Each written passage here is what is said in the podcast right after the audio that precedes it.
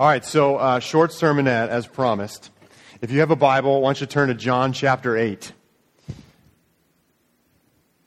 We're going to dive in here and see uh, kind of, along with Ash's testimony, just kind of what the, the Lord is saying about freedom today.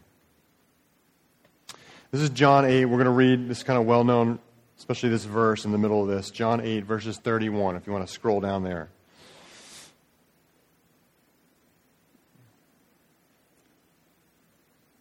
Jesus said to the Jews who had believed him, If you abide in my word, you are truly my disciples, and you will know the truth, and the truth will set you free. They answered him, we, we are offspring of Abraham and have never been enslaved to anyone. How is it that you say you will become free? Jesus answered them, Truly, truly, I say to you, everyone who practices sin is a slave to sin. The slave does not remain in the house forever, the son remains forever. So if the son sets you free, you will be free indeed. I know that you are offspring of Abraham, yet you seek to kill me because my word finds no place in you. I speak of what I have seen with my father, and you do what you have heard from your father. They answered him, Abraham is our father. Jesus said to them, If you were Abraham's children, you would be doing the works Abraham did. But now you seek to kill me, a man who has told you the truth that I heard from God. This is not what Abraham did. You are doing the works your father did. They said to him, We were not born of sexual immorality. referring potentially to Jesus there. We have one Father, even God. Jesus said to them, If God were your Father, you would love me for I came from God, and I am here. I came not of my own accord, but he sent me. Why do you not understand what I say? It is because you cannot bear to hear my word. You are of your father, the devil, and your will is to do your father's desires. He was a murderer from the beginning and does not stand in the truth, because there is no truth in him. When he lies, he speaks out of his own character for he is a liar and the father of lies. But because I tell the truth, you do not believe me. Which one of you convicts me of sin? If I tell the truth, why do you not believe me? Whoever is of God hears the words of God. The reason why you do not hear them is that you are not of God. So we're concluding the summer of series teachings this week, and the question we've been asking is hey, how do I get free? If I'm stuck in a certain place of life, maybe it's anxiety, maybe it's an addiction, maybe it's a difficult relationship, maybe it's just the ability to love your kids, fear, anger, bitterness towards someone. Can I get free? And if so, how do I do that? And the last piece that we always end up landing on the journey to freedom is truth. We have to encounter truth because Jesus says, You will know the truth, and the truth will set you free. The subsequent question to that is okay, well, what is the truth then? Here's what we see in this passage the truth is the gospel. It is the message about Jesus, and actually, it is Jesus himself. Here's the gospel in a nutshell. It's three L's. God is love, Jesus is Lord, and his Spirit lives in us, those that believe. God is love, Jesus is Lord, his Spirit lives in those who believe in him. Now, I don't know actually if there are three more radical statements in the Bible than those three sentences. Let's take the first one God is love. This is not saying, as the Bible says in many different ways, that God is loving or that God is some other adjective. God is good or God is holy, right? Or God is just. It's not just saying God is loving, it's saying that God is love itself. That is an incredible statement and runs contrary to most of what we experience in this world. That if there is some creator God out there that is all powerful, how in the world could he be good or loving or even kind, let alone love itself? And that is the truth of the gospel. Is that no, it actually is true that God is love despite the fallenness and the messed up nature of this world that God, above any other characteristic, he is, he is the pureness of love. That is mind blowing. Now, we even sometimes think of God in, in kind of a, a, a, dichotomous way that God is loving, but he also is angry or wrathful. That God is, you know, good, but sometimes he also, you know, seems to do things that maybe we wouldn't do if we were God because he's, you know, smiting people or whatever. But this is found, this statement is found in the Gospel of John, and it says that God is love, that everything that he does comes from a place of love. He never does anything that is contrary to love. Every action, every thought, everything about him is love. That is really difficult to comprehend. And even maybe in your mind that you think are thinking right now, well, that seems to even run contrary to some of the things in the Old Testament and all this different stuff. Let me tell you, this is like the ultimate revealed reality that God is love.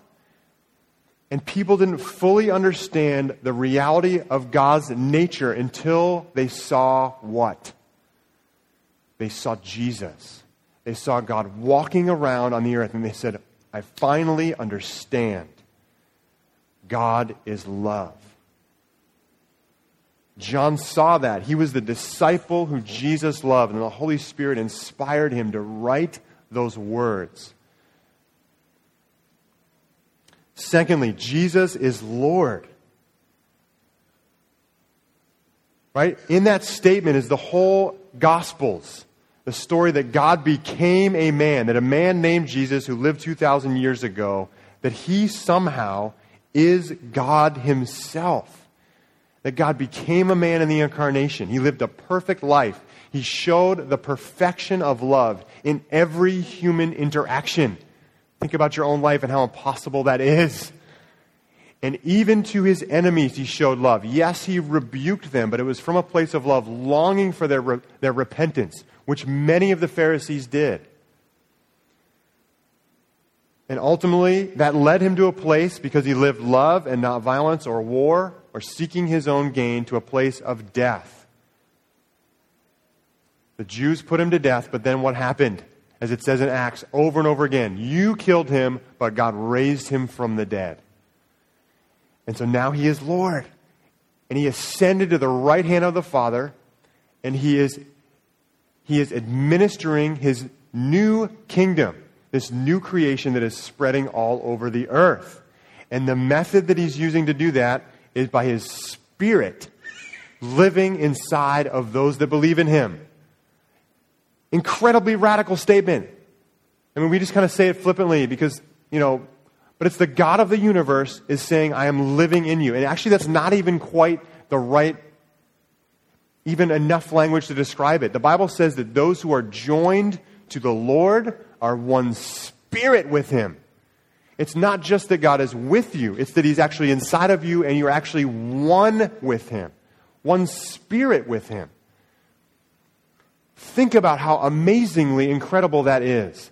That is the gospel. And this is what Jesus is telling these guys. They are not accepting him. He is bringing this message that God is loved. He is bringing this message that he is Lord. He is bringing this message that God wants to take up residence in people's hearts, and they are refusing it. And that is why they are enslaved to sin. Now, we know this stuff as we've been talking about in this series. A lot of you have been to church a lot of times. We know this in our head. But the place it has to get to is the longest distance on the planet, is from our head to our heart. Right? It has to get in here because this is the place where we live our lives from. We make our decisions. We react out of emotions. It's out of the overflow of the heart that the mouth speaks, not the mind. And so, this process of getting the truth, not just in our brains, but in our hearts, is what really transforms us. Now, in this passage, we see that this is contrasted with lies. And what is the devil's game plan? It is to deceive you. It is the lies. He is the father of, lie, of lies, or that can also be translated the father of liars. Jesus referencing even that these guys are, you know, that the devil is their father. The devil's been a murderer. There's no truth in him, it says. He's a liar. He speaks out of his own character, and so he lies. Right? And when we believe the lies, as you even heard Ash talking about, I believe the lie that my parents didn't love me. That affected her life. Right? She grew up thinking she was not loved. Frown. Right? Even physically, there was a manifestation of that lie. So the second question is well, what is freedom? If the truth is Jesus and everything that he, that he is about, the, the message of the gospel, what is freedom? Freedom is the opposite of being a slave to sin.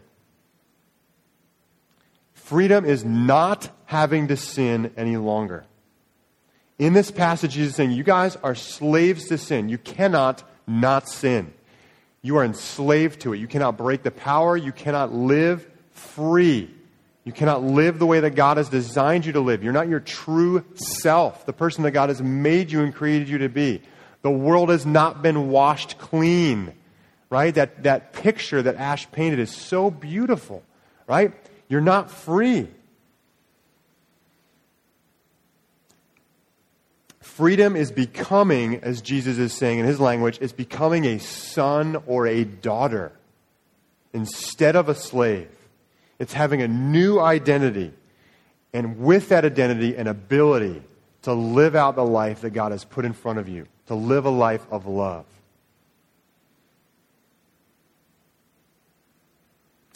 So Jesus says, okay, the third part of this there's truth that brings freedom. How do we get from using the truth or being a part of the truth to get the freedom? It is knowing the truth. That word in the Greek is a, is a word that's very common throughout the New Testament. It can be used in a variety of different ways. But oftentimes it's a deeper level of just than knowing in your mind. Right? That idea can be known for knowing a person. It's not just an intellectual cognition. As I've already said, it's getting the truth in your heart right?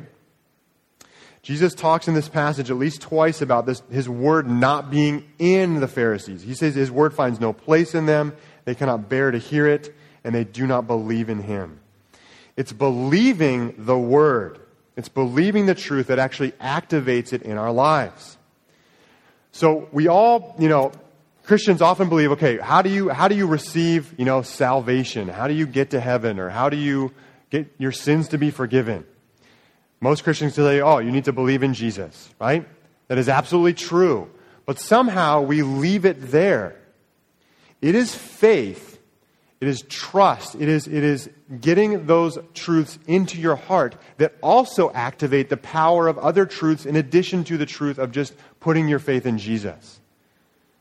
Right? It's faith that releases it. God is not forcing things down our throats. We are on a journey from believing with Jesus to be transformed by the truth as we believe it, right? One piece of it at a time. Now, it can come in uh, like a flood, like it seems like in some ways for Ash, but she's still on a journey of believing in her heart more of the truth. So I've quoted this, you know, many times. A Christian, apart from believing a lie, cannot sin. Bill Johnson. A Christian, apart from believing a lie, cannot sin. This is where it all boils down to in freedom is lies and truth. So we end with this.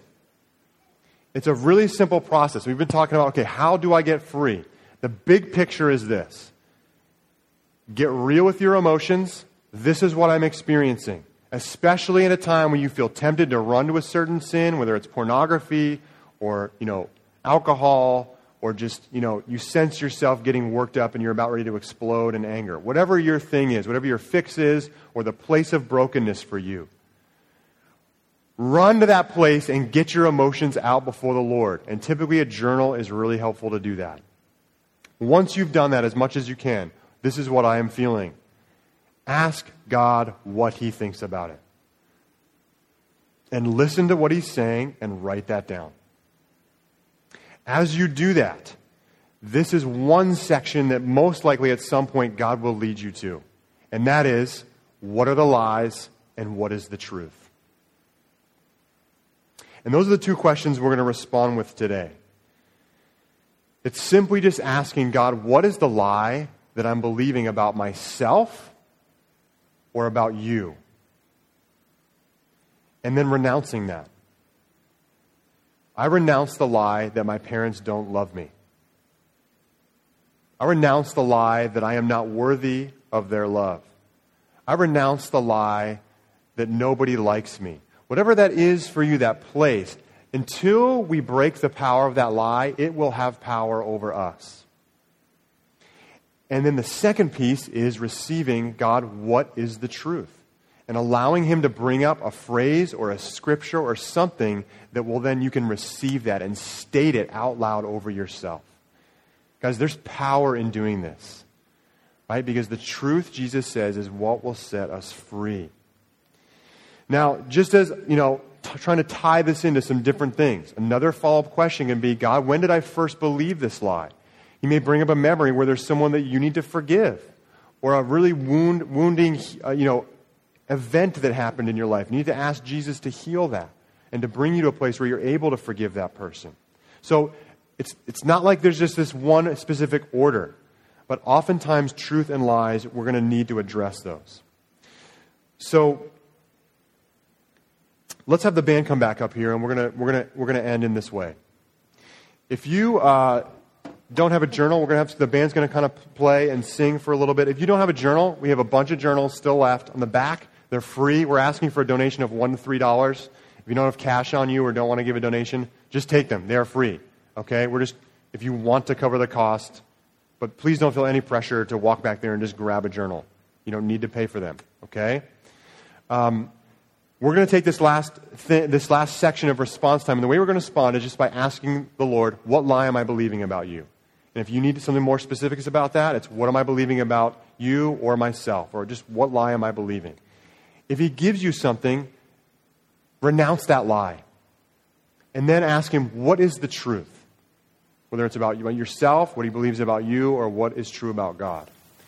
And if you want to go to that third question of, you know, when did I first believe this lie, he may lead you to for some, some forgiveness or something else. Okay? Um, one last thing before you dive into this. Okay, we're going to have a decent amount of time to, to jump into this. You can do this at any time. Right? You can just, okay, there can just be a quick question God, you know, I'm getting angry. If something's happening, what lie am I believing right now? And you can jump right into it. It doesn't have to be a, an hour long journaling session. It can be three minutes, and the Lord can bring breakthrough. So let me pray, and let's respond to the Lord.